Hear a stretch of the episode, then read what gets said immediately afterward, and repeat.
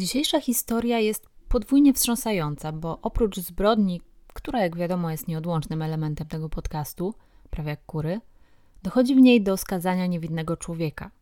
I jeśli pomyśleliście, że będę mówić o sprawie Tomasza K., to macie rację, ale się mylicie. Zapraszam na Zbrodnie prowincjonalne.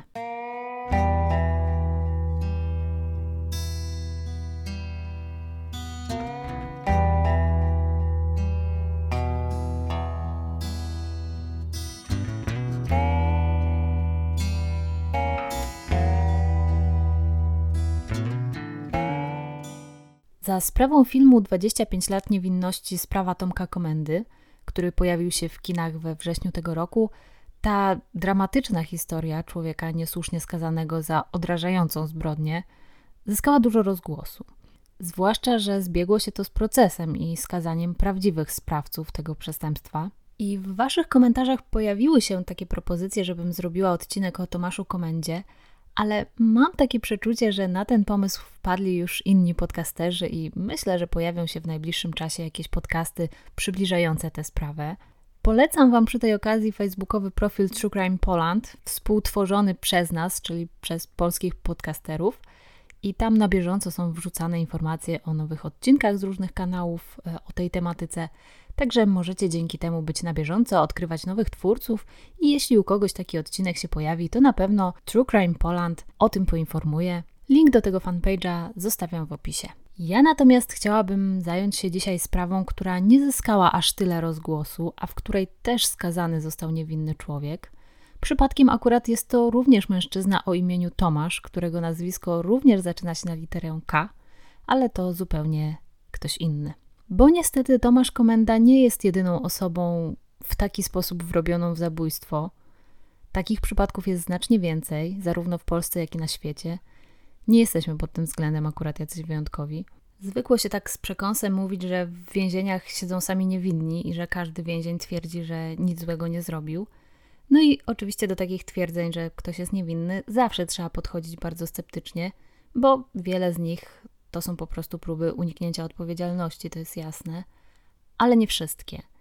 I w książce Będziesz siedzieć o polskim systemie niesprawiedliwości Wioletty Krasnowskiej znalazłam informację, że to może być około 50 osób rocznie. Tak wynika z doświadczeń Helsińskiej Fundacji Praw Człowieka, do której spływają prośby o interwencję w takich właśnie sprawach. Historia, którą dziś opowiem, zaczęła się w Lisewie Malborskim we wrześniu 2002 roku.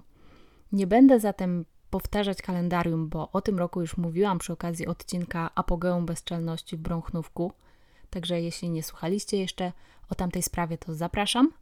Przypomnę tylko, że w Polsce była to era małyszomanii, ale też rok mundialu Korea-Japonia i wiekopomnego wykonania hymnu przez Edytę Górniak. Lisewo Malborskie, które będzie naszym miejscem akcji, a właściwie jednym z nich, to duża wieś w województwie pomorskim w gminie Lichnowy. I gmina Lichnowy ma w swoim herbie wiatrak, co w kontekście tej sprawy, jak się przekonacie, zakrawa na ironię losu. Miejscowość ta znajduje się na linii kolejowej łączącej Tczew z Malborkiem i jeśli jeździcie czasem tą trasą, to zapewne kojarzycie taki charakterystyczny most nad Wisłą, skonstruowany z takich stalowych krat. Jest to obecnie najdłuższy most kolejowy w Polsce i łączy Tczew z drugim brzegiem Wisły, na którym znajduje się właśnie Lisewo Malborskie. Pierwsze dokumenty dotyczące Lisewa pochodzą z XV wieku, jednak ze względu na dość newralgiczne położenie miejscowość ta nieraz znalazła się na linii różnych walk, natomiast w XX wieku, już po odzyskaniu przez Polskę niepodległości i ustanowieniu nowych granic, znalazło się w strefie przygranicznej, bo właśnie na moście pomiędzy Tczewem a Lisewem przebiegała granica pomiędzy II Rzeczpospolitą a Wolnym Miastem Gdańskiem. I Lisewo, zwane wtedy jeszcze Lisał, znajdowało się już po tej drugiej stronie granicy, a Tczew jeszcze był polski. Także most stanowił zarazem przejście graniczne i to też sprawiło, że rozegrały się tutaj jedne z pierwszych działań II wojny światowej, właśnie walka o mosty na Wiśle, które zresztą pod koniec wojny zostały przez wycofujących się Niemców wysadzone. Także te mosty, które dzisiaj widzimy, są już powojenne. Historia tych terenów jest bardzo bogata i ciekawa, bo są tam i krzyżacy, wiadomo, Malbork, i menonici, czyli osadnicy holenderscy, Nie będę tu opowiadać o tym wszystkim, bo trochę za długo by to trwało, a wiem, że niektórzy z Was już się niecierpliwią. Także przechodząc do współczesnych dziejów Lisewa Malborskiego, dziś jest to wieś zamieszkiwana przez ponad 1300 osób, co czyni je miejscowością z największą liczbą mieszkańców w gminie. Choć generalnie mieszkańców na tych terenach ubywa z każdym rokiem, co niestety jest dość typowe dla polskiej wsi. Tutaj na pewno nie bez znaczenia jest bliskość Trójmiasta, które oferuje znacznie więcej możliwości, szczególnie młodym ludziom. Co za tym idzie, przyrost naturalny jest ujemny, minimalnie tylko większy od średniej krajowej. Gmina Lichnowy położona jest w regionie Wielkich Żuław Wiślanych, a więc w idealnym miejscu do rolnictwa i hodowli bydła. Jednak rolnictwo wcale nie jest tu zawodem wykonywanym przez największy procent mieszkańców, bo jest to tylko 13%, a najwięcej, bo 34% pracujących zatrudnionych jest w przemyśle i budownictwie. Bezrobocie jest tutaj jednak całkiem spore, na poziomie 11%, podczas gdy średnia krajowa wyniosła 4,4%. Mówię o 2019 roku, bo jak jest teraz, to pewnie się dowiemy dopiero za jakiś czas. Natomiast wynagrodzenia są tutaj mniej więcej o 1000 zł niższe od średniej krajowej. Jeśli chodzi o problemy takie społeczne w gminie, to według raportu za 2019 rok są to przede wszystkim ubóstwo, długotrwała lub ciężka choroba, niepełnosprawność i właśnie bezrobocie. I to są takie główne problemy, które leżą u źródła kolejnych, takich jak na przykład alkoholizm czy inne uzależnienia, przemoc. Przestępczość jest tutaj niższa od średniej krajowej, to jest 18,23, podczas gdy średnia to 20,75 na 1000 mieszkańców. Wykrywalność przestępstw też na poziomie średniej krajowej, ale co ciekawe, średnia liczba tych najcięższych przestępstw, czyli tych przeciwko życiu i zdrowiu, jest tutaj większa od średniej krajowej. Planem działań priorytetowych dzielnicowego jest natomiast wyeliminowanie zjawiska grupowania się młodzieży zagrożonej demoralizacją. W przypadku ujawnienia młodzieży zagrożonej demoralizacją, popełniającej czyny karalne, m.in. niszczenie mienia, dzielnicowy ma obowiązek sporządzić wnioski i informować odpowiednie instytucje. I ten cel miał zostać osiągnięty poprzez zwiększenie kontroli miejsc gromadzenia się młodzieży, w szczególności na terenie dworca PKP. Z tym, że, jak się można dowiedzieć ze strony komisariatu, plan działań priorytetowych dzielnicowego się nie powiódł, nie został zrealizowany, jak tam zostaje podane, ze względu na stan epidemii. Także jest to jeszcze jedna rzecz, za którą będziemy po wsze czasy przeklinać 2020 rok. Historia, którą dziś Wam opowiem, zaczyna się 2 września 2002 roku, w poniedziałek, a więc był to pierwszy dzień szkoły, jako że 1 września akurat w tym roku przypadł w weekend i 10-letni Marcin Skotarek z Lisewa Malborskiego, podobnie jak pozostali jego rówieśnicy, zaczynał tego dnia szkołę.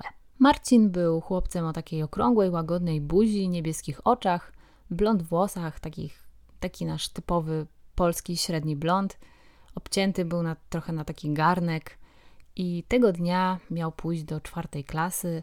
Chłopiec ogólnie lubił szkołę, dobrze się uczył, nie sprawiał jakichś kłopotów wychowawczych. Nie wiem, czy pamiętacie jeszcze cokolwiek z tamtego etapu swojej edukacji. Ja to już tak średnio, przyznam, ale coś tam jeszcze świta. I pamiętam, że ta 4 klasa to był taki kolejny krok w dorosłość, bo się wychodziło z tego etapu wczesnoszkolnego, zmieniali się nauczyciele, bo wcześniej prawie wszystkie lekcje odbywały się tylko z wychowawcą, a od 4 klasy to już był od każdego przedmiotu inny nauczyciel i trzeba było już się stać takim trochę bardziej samodzielnym w tej szkole, już się należało do tych starszych dzieci, no i człowiek w związku z tym czuł się taki dorosły i poważny i pewnie tak też czuł się tamtego dnia Marcin. Po akademii rozpoczynającej nowy rok szkolny wrócił do domu i ponieważ właściwie cały dzień miał wolny, postanowił wskoczyć na rower i pojechać polną drogą do swoich dziadków, którzy mieszkali około tam 3, może 4 kilometrów dalej w sąsiedniej miejscowości, czyli w Starej Wiśle. Nigdy wcześniej sam tą trasą nie jeździł, ale może teraz już jako taki dorosły i poważny uczeń 4 klasy uznał, że jest na to wystarczająco dojrzały. No i rodzice zgodzili się na tę wycieczkę, ale chłopak miał wrócić do domu po południu, mniej więcej w tym czasie, kiedy jego mama wróci z pracy. Bo rodzice Marcina nie byli rolnikami, nie prowadzili gospodarstwa, tylko wykonywali różne prace, raczej takie fizyczne, w zależności od tego, gdzie tam akurat była możliwość zatrudnienia się, a z tym bywało różnie. Tak jak już wspominałam, bezrobocie w tej gminie jest dość spore. Ale państwo Skotarkowie jakoś tam sobie dawali radę. Do domu dziadków Marcin dotarł bez przeszkód, spędził tam trochę czasu, pobawił się na podwórku, po czym ruszył w drogę powrotną. Był środek dnia, końcówka lata, znajoma okolica. Jednak w Starej Wiśle ktoś dostrzegł chłopca skręcającego w odludną drogę pośród pól i postanowił pojechać za nim. Rodzice chłopca nie zdążyli się nawet zaniepokoić tym, że Marcin nie wrócił do domu, bo kilka godzin później, kilometr od domu pośród pól, przechodzień zauważył na poboczu bordowy rower, a kawałek dalej chłopca leżącego na ziemi. Był koniec lata, więc pola były już puste, było go więc dobrze widać. Dziecko miało podcięte gardło i kilka innych ran na ciele. Nóż, którym zadano rany, leżał w pobliskim rowie melioracyjnym. Na pomoc było już za późno. Po Lisewie Malborskim szybko rozeszła się wiadomość, że 10-letni Marcin został bestialsko zamordowany. W Lisewie i w okolicach natychmiast zarządzono poszukiwania mordercy, ale nikogo nie udało się zatrzymać. Jednak już po jakimś czasie okazało się, że jakiś podejrzany typ kręcił się po Starej Wiśle. Stworzono portret pamięciowy, jednak policja nieszczególnie przyłożyła się do jego weryfikacji. Za to niespełna 2 tygodnie później udało się dokonać aresztowania w tej sprawie.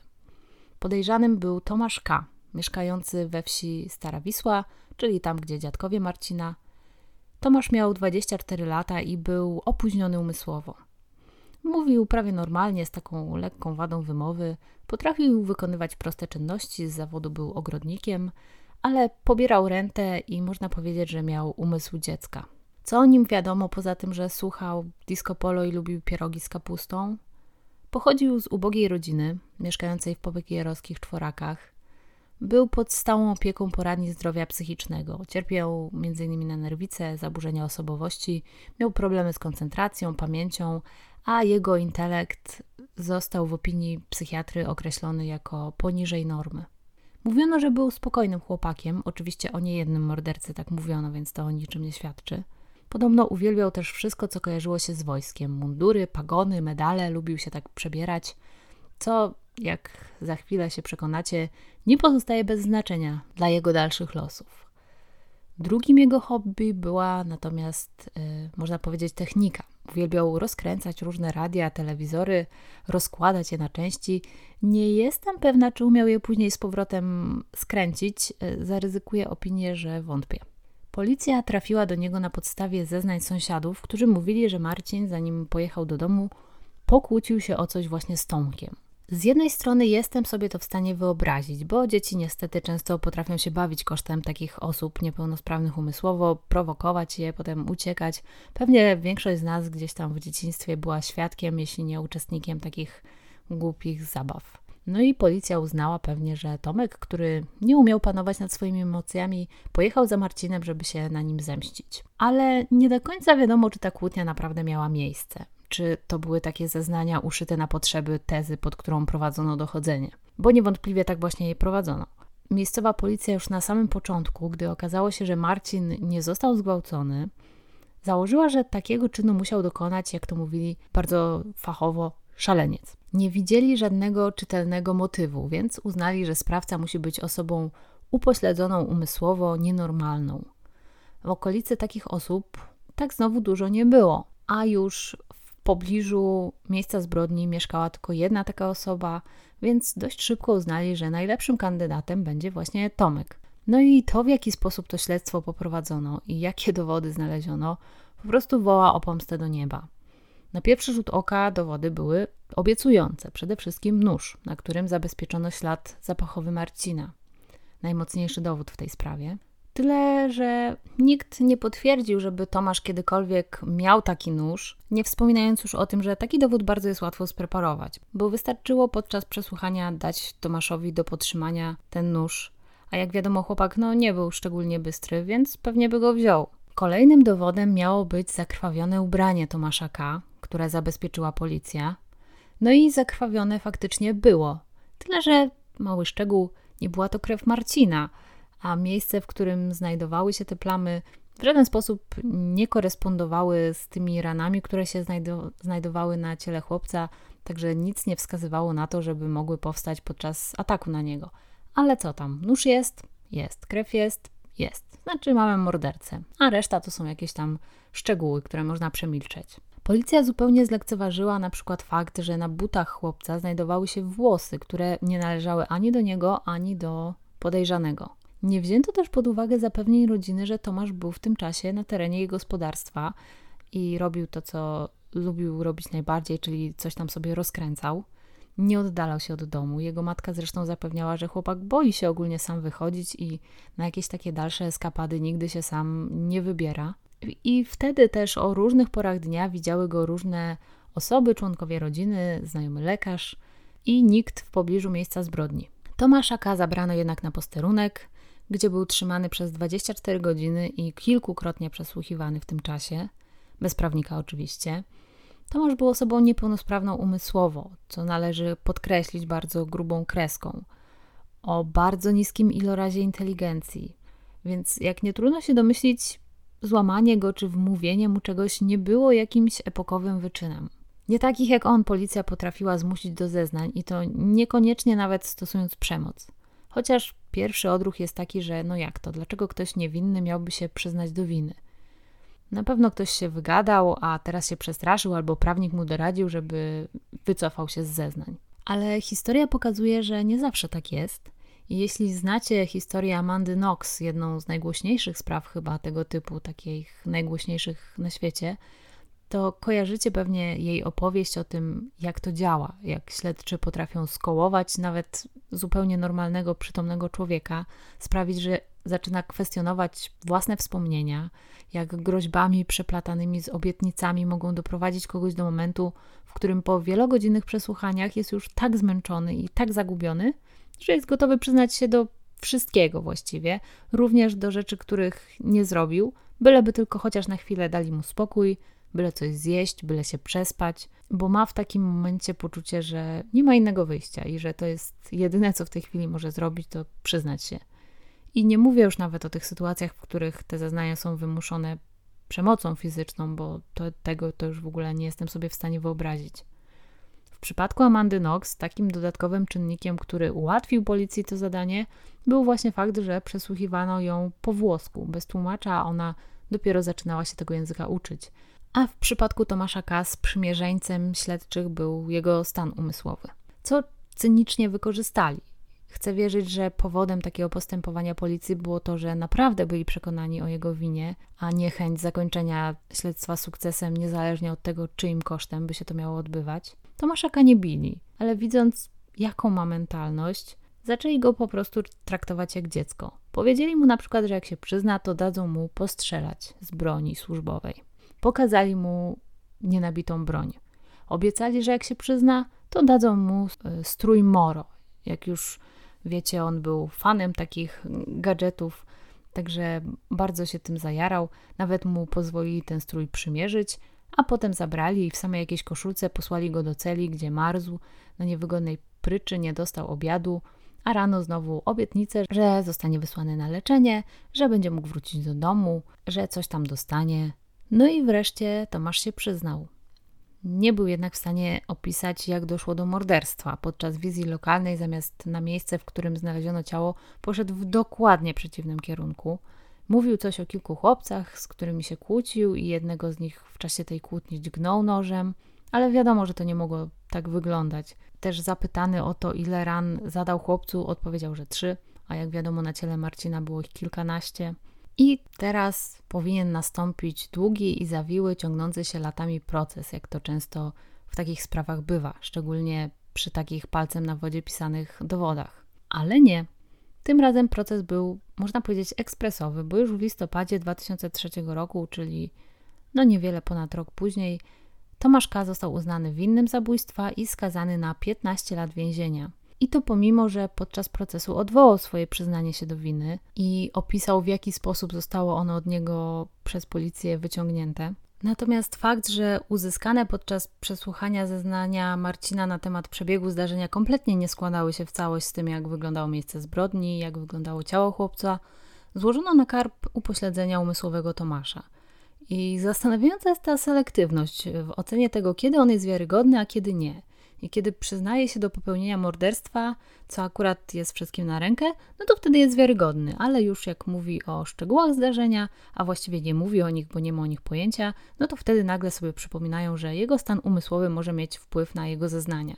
No ale zważywszy na brutalność tego przestępstwa, to sąd musiał chyba wziąć to upośledzenie Tomasza pod uwagę i potraktować je jako okoliczności łagodzące, no bo inaczej przypuszczam, że ten wyrok byłby znacznie wyższy. Ale też 15 lat w więzieniu dla upośledzonego w rozwoju młodego mężczyzny skazanego za takie przestępstwo, no to i tak jest kara nie do pozazdroszczenia. Jak nie trudno się domyślić, pierwsze miesiące to był horror i nie będę opisywać tego, co mu robili współwięźniowie, bo on później o tym mówił, ale generalnie mniej więcej każdy to sobie może wyobrazić. No i co? Sprawa jest rozwiązana, więc dowody rzeczowe można zniszczyć, a rzeczy osobiste odesłać rodzinie.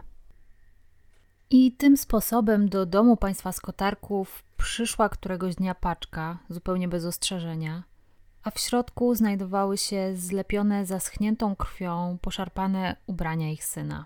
Te, które miał na sobie w trakcie ataku. Po prostu idealna niespodzianka dla rodziców przeżywających żałobę po tragicznie zmarłym dziecku. Od tragicznej śmierci Marcina upłynęły 3 lata. Znowu był wrzesień, tylko tym razem już końcówka. I 11-letni Sebastian z Łęgowa pod Pruszczem Gdańskim po lekcjach wybrał się na ryby nad przepływającą przez jego miejscowość rzekę Kłodawę. Robił to często, bo lubił wędkować, korzystał więc jeszcze z tego, że dni były na tyle długie, że mógł po szkole pójść nad rzekę i było jeszcze ciągle jasno. Pasją wędkarską zaraził go ojciec, który wszystkiego go nauczył. Często też chodzili na ryby razem, ale nie tym razem. Tym razem zresztą mama Sebastiana powiedziała mu, żeby po szkole wracał szybko do domu, bo chłopak miał dużo nauki. Ale Sebastian nie posłuchał. Wybrał się nad rzekę sam, bo jego szkolny kolega, z którym też często spędzał czas, postanowił, że jednak wróci do domu zaraz po lekcjach. I ostatni raz widziano Sebastiana, gdy oddalał się z miejsca, w którym łowił, razem z młodym mężczyzną, który zaproponował mu wskazanie lepszego miejsca na połów. Był to środek dnia w miejscowości, w której wszyscy właściwie się znają i zwracają uwagę na obcych, szczególnie takich dziwnych, którzy kręcą się bez celu, a potem zaczepiają chłopców. Sebastian i jego nowy znajomy poszli więc wzdłuż rzeki i dotarli do opuszczonych, zrujnowanych zabudowań czy też bunkrów. W pobliżu przejeżdżał akurat traktorem miejscowy rolnik, którego zastanowiło, czemu Sebastian Talarek włóczy się w tym miejscu z jakimś obcym mężczyzną. Ale jeszcze bardziej zdziwiło go, gdy jakiś czas później zauważył, że mężczyzna opuszcza to miejsce już bez chłopca i wygląda, jakby się bardzo spieszył, a mówiąc wprost, jakby uciekał. Dlatego też pospieszył w kierunku tych zabudowań, by sprawdzić, czy coś złego się nie stało, bo przeczucie mówiło mu, że ta sytuacja wygląda jakoś podejrzanie.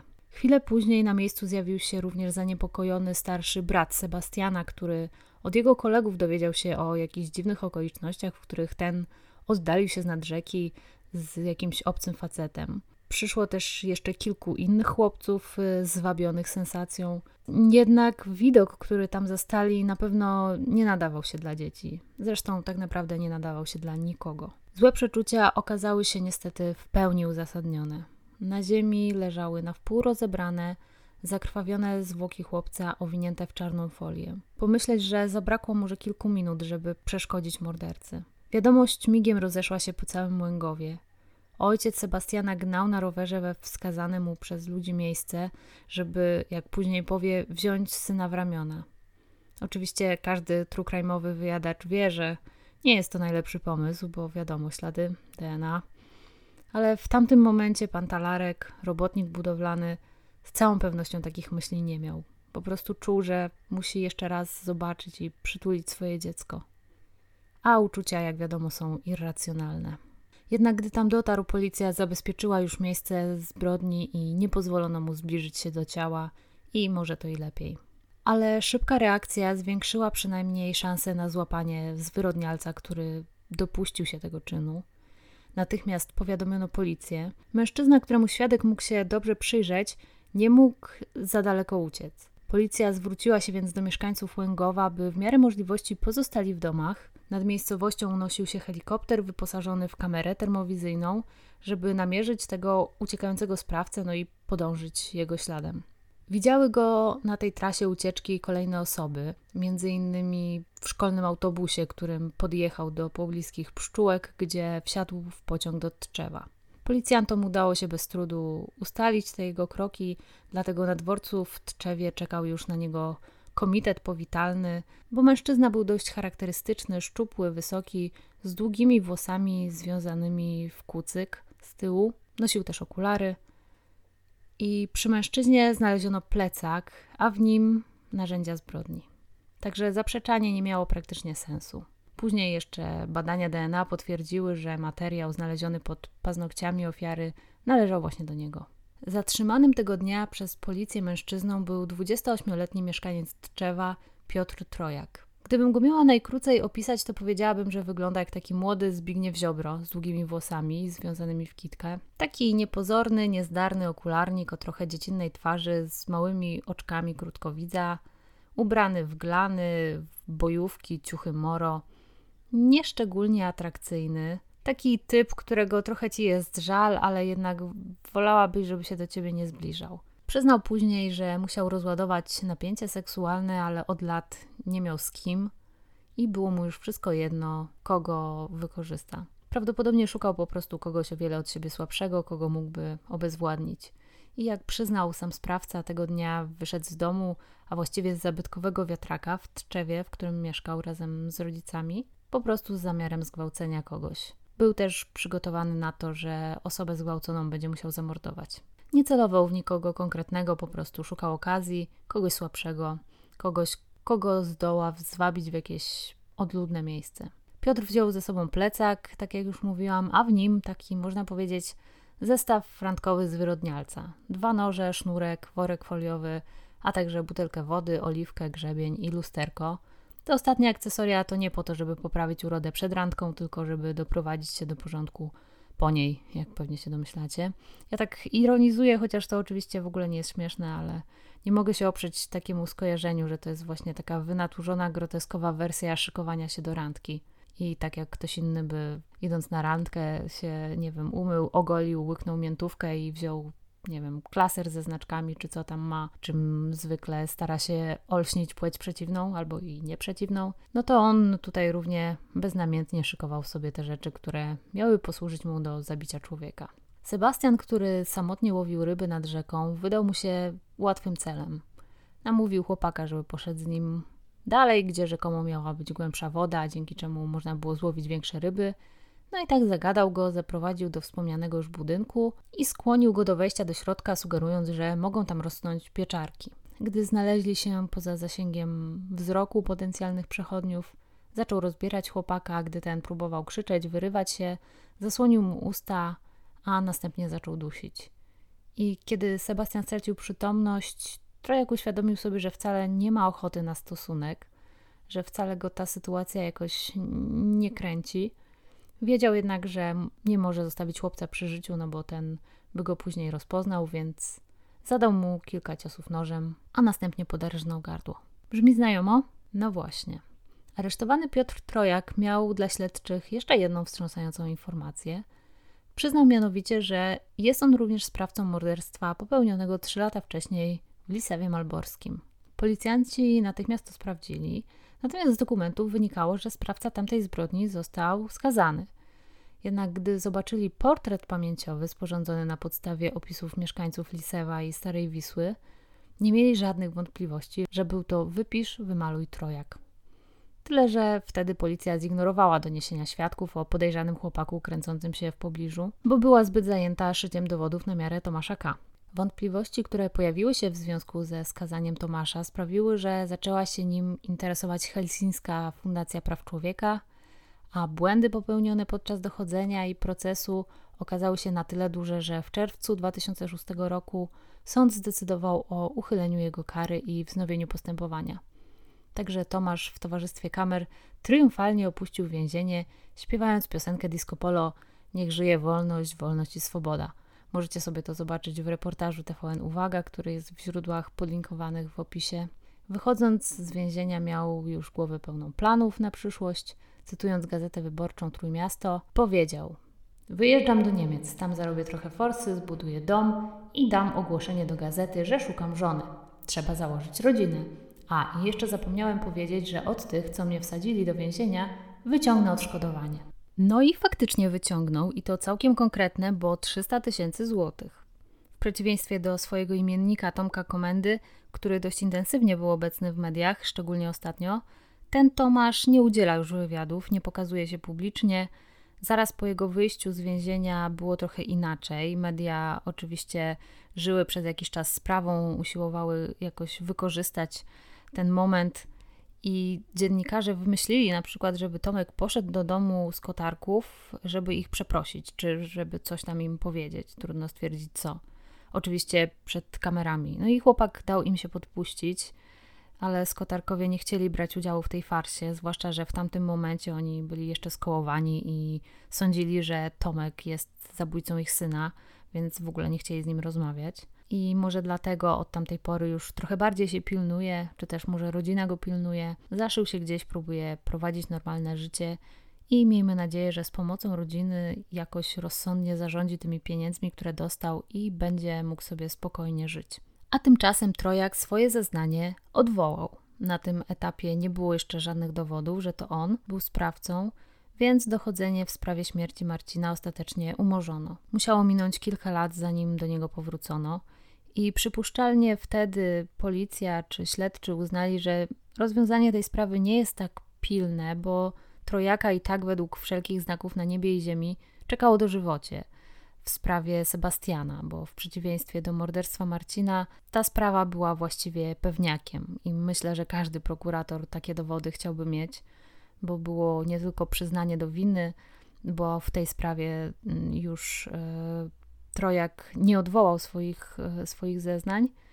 Oprócz tego były zeznania świadków, w tym jednego, który dokładnie wiedział, w którym momencie doszło do zdarzenia, niemalże widział, jak do tego doszło. Poza tym były ślady biologiczne, narzędzia zbrodni znalezione przy oskarżonym. No właściwie wszystko tutaj się zgadzało. Także rozprawa była właściwie tylko formalnością. Wątpliwości budziły jedynie motywy, jakimi kierował się sprawca, no bo te były takie trochę niezrozumiałe. Na ciele Sebastiana, podobnie jak wcześniej Marcina, nie znaleziono śladów gwałtu. Kim więc był ten Piotr Trojak i dlaczego zrobił to, co zrobił? W sądzie Trojak sprawiał wrażenie takiego zakompleksionego ucznia. Przez większość czasu siedział ze spuszczonym wzrokiem. Zapytany o to, czy gdyby pozostał na wolności, dalej by zabijał, odpowiedział, że nie jest w stanie tego stwierdzić. Tu dodam, że sąd zezwolił na upublicznienie jego wizerunku i jego personaliów, także jego twarz na zdjęciach w sali sądowej nie jest zasłonięta i wszystkie media podają jego pełne imię i nazwisko. Kiedy dzieje się coś takiego, kiedy ktoś dopuszcza się tak strasznych czynów, zawsze zadajemy sobie pytanie, jak do tego doszło? Co ukształtowało takiego potwora? I myślę, że sporo o tym, co go ukształtowało, może powiedzieć rozmowa z matką Piotra Trojaka, która została opublikowana na portalu Newsbook, przygotowana przez Mikołaja Podolskiego. Bo pani Teodozja Trojak, dziś już nieżyjąca, zupełnie nieświadomie kreśli dość upiorny portret swojego syna i mówi na przykład coś takiego. Lepszego syna nie mogłam sobie wymarzyć. Pod każdym względem. Prał, gotował, piekł, sprzątał w domu. Królika potrafił zabić, bo króliki mieliśmy. Faktycznie miał noże, lubił noże, ale on je sobie tu po prostu trzymał. Nie używał ani razu. Na pewno nie do zabijania. Raz tylko się upił. Piotr wychował się, jak to już wcześniej mówiłam, w Tczewie, w zabytkowym holenderskim wiatraku z XIX wieku, który znajduje się przy ulicy Wojska Polskiego. Teraz rozumiecie już, dlaczego mówiłam, że herb gminy Lichnowy wydał mi się ironią losu. Jego rodzice wykupili ten obiekt w latach 80. w fatalnym stanie, ale ojciec Piotra, Jan, który był stolarzem, wyremontował wiatrak i wraz z rodziną zamieszkał w przylegającej do niego murowanej przybudówce. Pomimo, że wiatrak jest unikalnym zabytkiem, trudno w ogóle do niego trafić. Wciśnięty jest pomiędzy inne budynki, które prawie zupełnie go zasłaniają, także trudno go w ogóle dostrzec z głównej ulicy.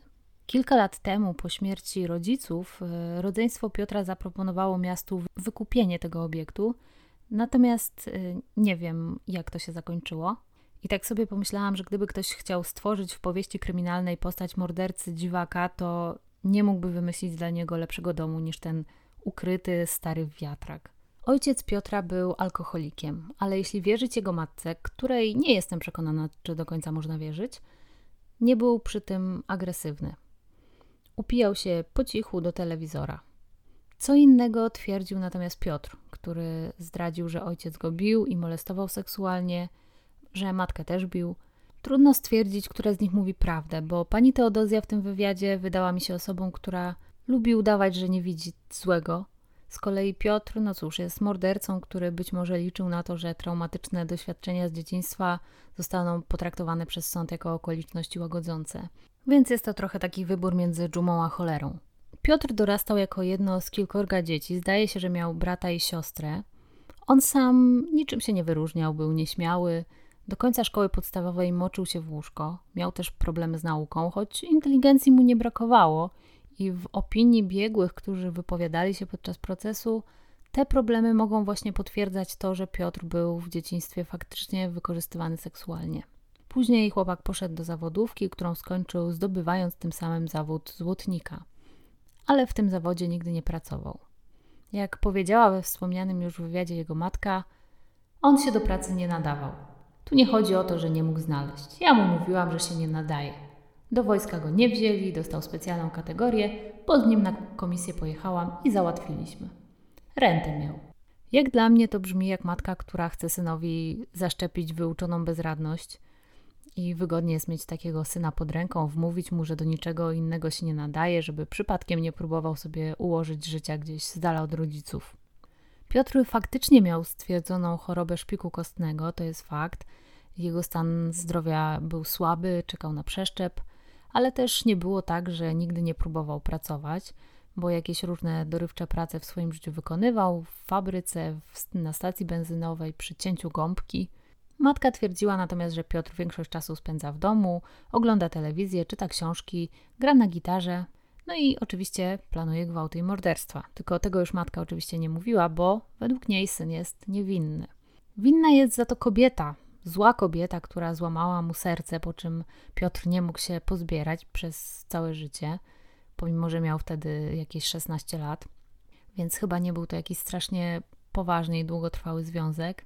Ja oczywiście sama pamiętam jeszcze coś tam z czasów, kiedy byłam nastolatką i wiem, że takie zawody miłosne się w tym wieku bardzo mocno przeżywa i mogą się wydawać końcem świata. Ale jeśli ktoś twierdzi, że z powodu zawodu miłosnego został satanistą, pedofilem i mordercą, a tak właśnie próbuje twierdzić Piotr, no to śmiem wątpić i myślę, że takie skłonności po prostu miał tak czy inaczej. I nie ponosi za to winy jakaś tam nastoletnia miłość. Odnoszę wrażenie, że Piotr jak gdyby sam nie do końca w ogóle rozumiał swoje motywacje, to znaczy źle je interpretował. Bo wydawało mu się, że chce tych chłopców zgwałcić, bo odczuwał na tę myśl jakieś podniecenie, a może tak naprawdę była to po prostu jedyna forma obcowania płciowego, jakiej doświadczył w swoim życiu, bo był w ten sposób krzywdzony w dzieciństwie i wydawało mu się, że tego właśnie chce, próbował to jakoś odtworzyć, a w rzeczywistości to tak naprawdę zabijanie mu dawało satysfakcję i zaspokojenie, a nie sam akt płciowy. I to też zaważyło na jego wyroku, bo adwokat Piotra chciał, by uznano go za niepoczytalnego, natomiast seksuolog stwierdził, że on wcale nie miał skłonności pedofilskich, jakkolwiek dziwnie by to w tych okolicznościach nie brzmiało. Ale ma to sens, bo Trojak powiedział przecież, że już wtedy na miejscu poczuł obrzydzenie na myśl o stosunku z chłopcem, co raczej nie jest reakcją osoby o takich skłonnościach, wręcz przeciwnie. I świadczy też o tym, że był w stanie się kontrolować. Nie był więc niepoczytalny.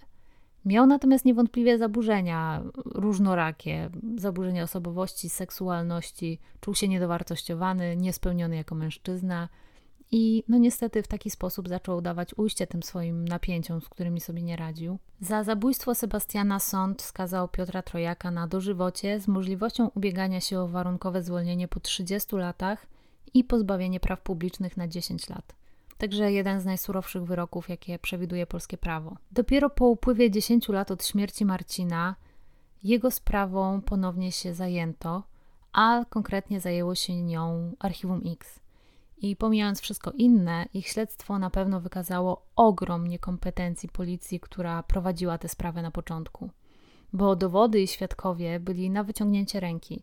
Piotr był w Tczewie osobą rozpoznawalną, trzymał się z towarzystwem tamtejszych metali.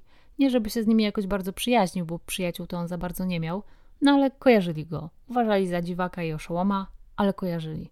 A tak się składa, że policja dysponowała wyjątkowo wiernym portretem pamięciowym sprawcy, który zupełnie zlekceważyła, a gdyby pochodzili z nim trochę po Tczewie, to z pewnością ktoś rozpoznałby na nim Piotra Trojaka.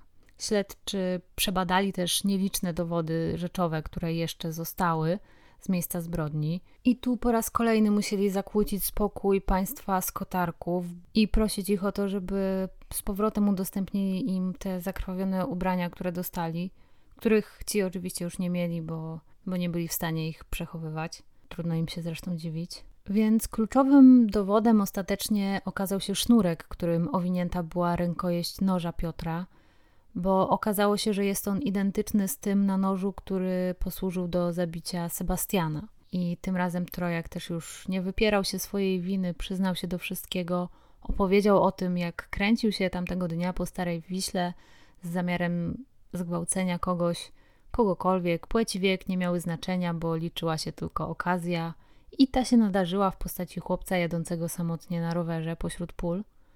Trojak zajechał mu drogę, namówił, żeby zsiadł z roweru pod jakimś tam pretekstem, a następnie zaciągnął w pole i próbował rozebrać. Chłopak zaczął jednak wyrywać się, krzyczeć, płakać, co sprawiło, że Piotr stracił w ogóle ochotę na stosunek. Swoją drogą, czego on się w ogóle spodziewał? Znaczy, chyba wiem czego, bo w książce Izy Michalewicz został przytoczony opis tego, w jaki sposób ojciec wykorzystywał Piotra w dzieciństwie. I chłopiec, jak większość dzieci w takiej sytuacji, poddawał się biernie temu, co on robił, bo oczywiście wynikało to z ich relacji, z tego, że to był jego ojciec, któremu był posłuszny, którego się bał, też z tego, że ten go przekonywał, że to jest coś normalnego. Tak to niestety zwykle wygląda. Dlatego być może w podobny sposób Piotr wyobrażał sobie, że będzie to miało miejsce wtedy, kiedy on takiego chłopca będzie chciał wykorzystać. Tylko nie wziął pod uwagę tego, że obce dzieci zaczepione gdzieś w polu nie będą miały żadnego powodu, żeby być mu posłusznymi i poddawać się biernie temu, jak narusza ich intymność. Zwłaszcza, że nie były to już małe dzieci, więc wiedziały, że coś jest nie tak, że dzieje się coś złego i po prostu próbowały się ratować. I w 2014 roku do kolekcji Piotra Trojaka dołączyło drugie dożywocie, tym razem za zabicie Marcina. Adwokat zapowiadał apelację, zwracając uwagę na to, że zachodziły liczne okoliczności łagodzące, m.in. to, że uznano jego częściową niepoczytalność w momencie popełnienia zbrodni oraz fakt, że oskarżony przyznał się do winy, przeprosił rodziców chłopca, żeby tym samym oszczędzić im cierpień, jak to określił adwokat. Jednak rodzina Marcina nie uważała wcale, żeby Trojak w jakikolwiek sposób oszczędził im cierpień, a jego przeprosiny nieszczególnie wzruszyły matkę i ojca chłopca. Oboje stwierdzili, że nie ma odpowiedniej kary za taką zbrodnię, a ojciec Marcina mówił, że ktoś taki po prostu nie powinien istnieć. I sąd apelacyjny również nie znalazł usprawiedliwienia dla tego, czego dopuścił się Trojak, a wyrok został utrzymany. Po skazaniu Piotra Trojaka rodzice Marcina postanowili ubiegać się również o odszkodowanie od Skarbu Państwa. Państwu Skotarkom było po śmierci syna bardzo ciężko. Jego mama zaczęła chorować, ojciec popadł w alkoholizm i to, co ich uratowało, to narodziny córki, które sprawiły, że na nowo odzyskali chęć do życia. Niestety dziewczynka chorowała na cukrzycę, przez co wymagała większej opieki, i oczywiście pieniędzy na leczenie, a w tym czasie oboje nie mieli już pracy. Dlatego postanowili wystąpić o zadośćuczynienie od Skarbu Państwa za długotrwały stres, straty moralne, jakie ponieśli z powodu niechlujnego śledztwa, i przede wszystkim za konieczność przeżywania dwukrotnie procesu w sprawie zabójstwa ich dziecka i słuchania o tych wszystkich obrażeniach i cierpieniach, jakich Marcin doznał przed śmiercią. Domagali się zadośćuczynienia w wysokości 250 000 złotych, i w momencie, gdy ten pozew wnosili w mediach, aż o tym huczało. Natomiast ostatnie informacje na ten temat, jakie znalazłam, pochodzą z października 2016 roku. I wtedy została jeszcze wyznaczona kolejna rozprawa na listopad 2016 roku, ale o tej rozprawie już media nie pisały. Nie wiem więc, jak się zakończył ten proces, czy orzeczenie w tej sprawie może było z jakiegoś powodu niejawne, ale zrobiłam małe śledztwo na Facebooku i mogę Wam powiedzieć, że rodzice Marcina sprawiają wrażenie, jak gdyby całkiem nieźle sobie radzili. Sporo jeżdżą po Polsce, na jakieś wczasy, z młodszą córką, która jest, widać, ich oczkiem w głowie. Mają dużo zdjęć rodzinnych, z różnych uroczystości, także nie wiem, czy to za sprawą odszkodowania, czy w jakiś inny sposób, ale wydaje się, że stanęli na nogi i udaje im się jakoś żyć po tej tragedii, choć nie wątpię, że o tym, co się stało, nigdy nie zapomną. Ta sprawa jest dla mnie podwójnie przerażająca, bo po pierwsze oczywiście morderstwo dziecka w rodzinnej miejscowości w biały dzień, w znajomym miejscu, to jest coś, co przyprawia dreszcze, bo trudno nie pomyśleć sobie, że to mogłam być ja, czy mój brat, siostra, dziecko, ktokolwiek. I oczywiście trudno sobie wyobrazić, jak można być tak okrutnym, beznamiętnym, tak po prostu pozbawić życia jakąś osobę spotkaną na ulicy tylko dlatego, że ma się taki kaprys. Ale chyba jeszcze gorsze niż okropieństwa samej zbrodni jest w tej sprawie to, jak łatwo można z niewinnego człowieka uczynić mordercę. Aż nie chce się wierzyć, że przy tylu śladach, dowodach, zeznaniach świadków, alibi można było wsadzić do więzienia niewinnego człowieka na podstawie wymuszonego zeznania upośledzonego chłopaka, który pomimo, że się przyznał, nie był nawet w stanie przytoczyć jakichś faktów, które potwierdzałyby to, że naprawdę popełnił te zbrodnie. I jak tu wierzyć w skuteczność systemu prawnego? Wydaje nam się, że obecnie te dowody, takie jak DNA, ślady krwi, powinny pozwalać na bezbłędne zidentyfikowanie sprawcy. Że eksperci sądowi potrafią postawić diagnozę psychiatryczną, by ocenić, czy czyjś stan pozwala na to, żeby jego przyznanie się do winy uznać za wiarygodne, czy nie. A okazuje się, że te wszystkie dowody można sobie układać jak klocki w dowolne figury, brać te, które pasują, odrzucać te, które nie pasują do dowolnej tezy i to decyduje o ludzkim życiu. Jedyne, czym się pocieszam, to, że ta sprawa wydarzyła się 18 lat temu i mam nadzieję, że od tamtej pory procedury postępowania w takich sprawach zostały jakoś usprawnione. Może przynajmniej przesłuchania są rejestrowane, tak żeby później w sądzie nie było wątpliwości, w jaki sposób policja uzyskała te zeznania. Bo jeśli nie, to by oznaczało, że pomimo tego całego postępu, którym tak lubimy się szczycić, sposób prowadzenia śledztwa tak naprawdę niewiele się u nas zmienił od czasów PRL-u. Strasznie dużo osób poszkodowanych w tej sprawie, dużo bohaterów się przewinęło przez tę historię, także mam nadzieję, że się w nich jakoś nie pogubiliście. Bardzo smutna, bardzo dająca do myślenia historia. Odkąd pierwszy raz o niej usłyszałam, to trudno mi jest o niej zapomnieć. Na dziś to już koniec. Dziękuję, że zechcieliście jej wysłuchać. A teraz jeszcze na koniec małe ogłoszenie. Jeśli chcielibyście dowiedzieć się czegoś więcej o tym głosie, który od kilku miesięcy przemawia do Was zza tej żółtej ikonki z upiorną chatką, to w tym tygodniu ukazały się w sieci aż 2 wywiady ze mną. Pierwszy w formie pisanej można poczytać na facebookowym profilu Niewidomy Kulturalnik. Pozdrawiam Adriana i dziękuję za zaproszenie do rozmowy. Natomiast drugi wywiad znajdziecie na kanale Strefa Mroku na YouTubie i tam nawet możecie zobaczyć na wideo moją paszczę, jeśli oczywiście macie taką potrzebę i ochotę, bo jak nie, to nie namawiam, paszcza jak paszcza. Damianowi dziękuję za zaproszenie i miłą rozmowę, a Wam za pytania, które zadawaliście. I nie przedłużając już dalej tego i tak dosyć długiego odcinka, żegnam się z Wami dzisiaj i zapraszam za tydzień na kolejny odcinek Zbrodni Prowincjonalnych.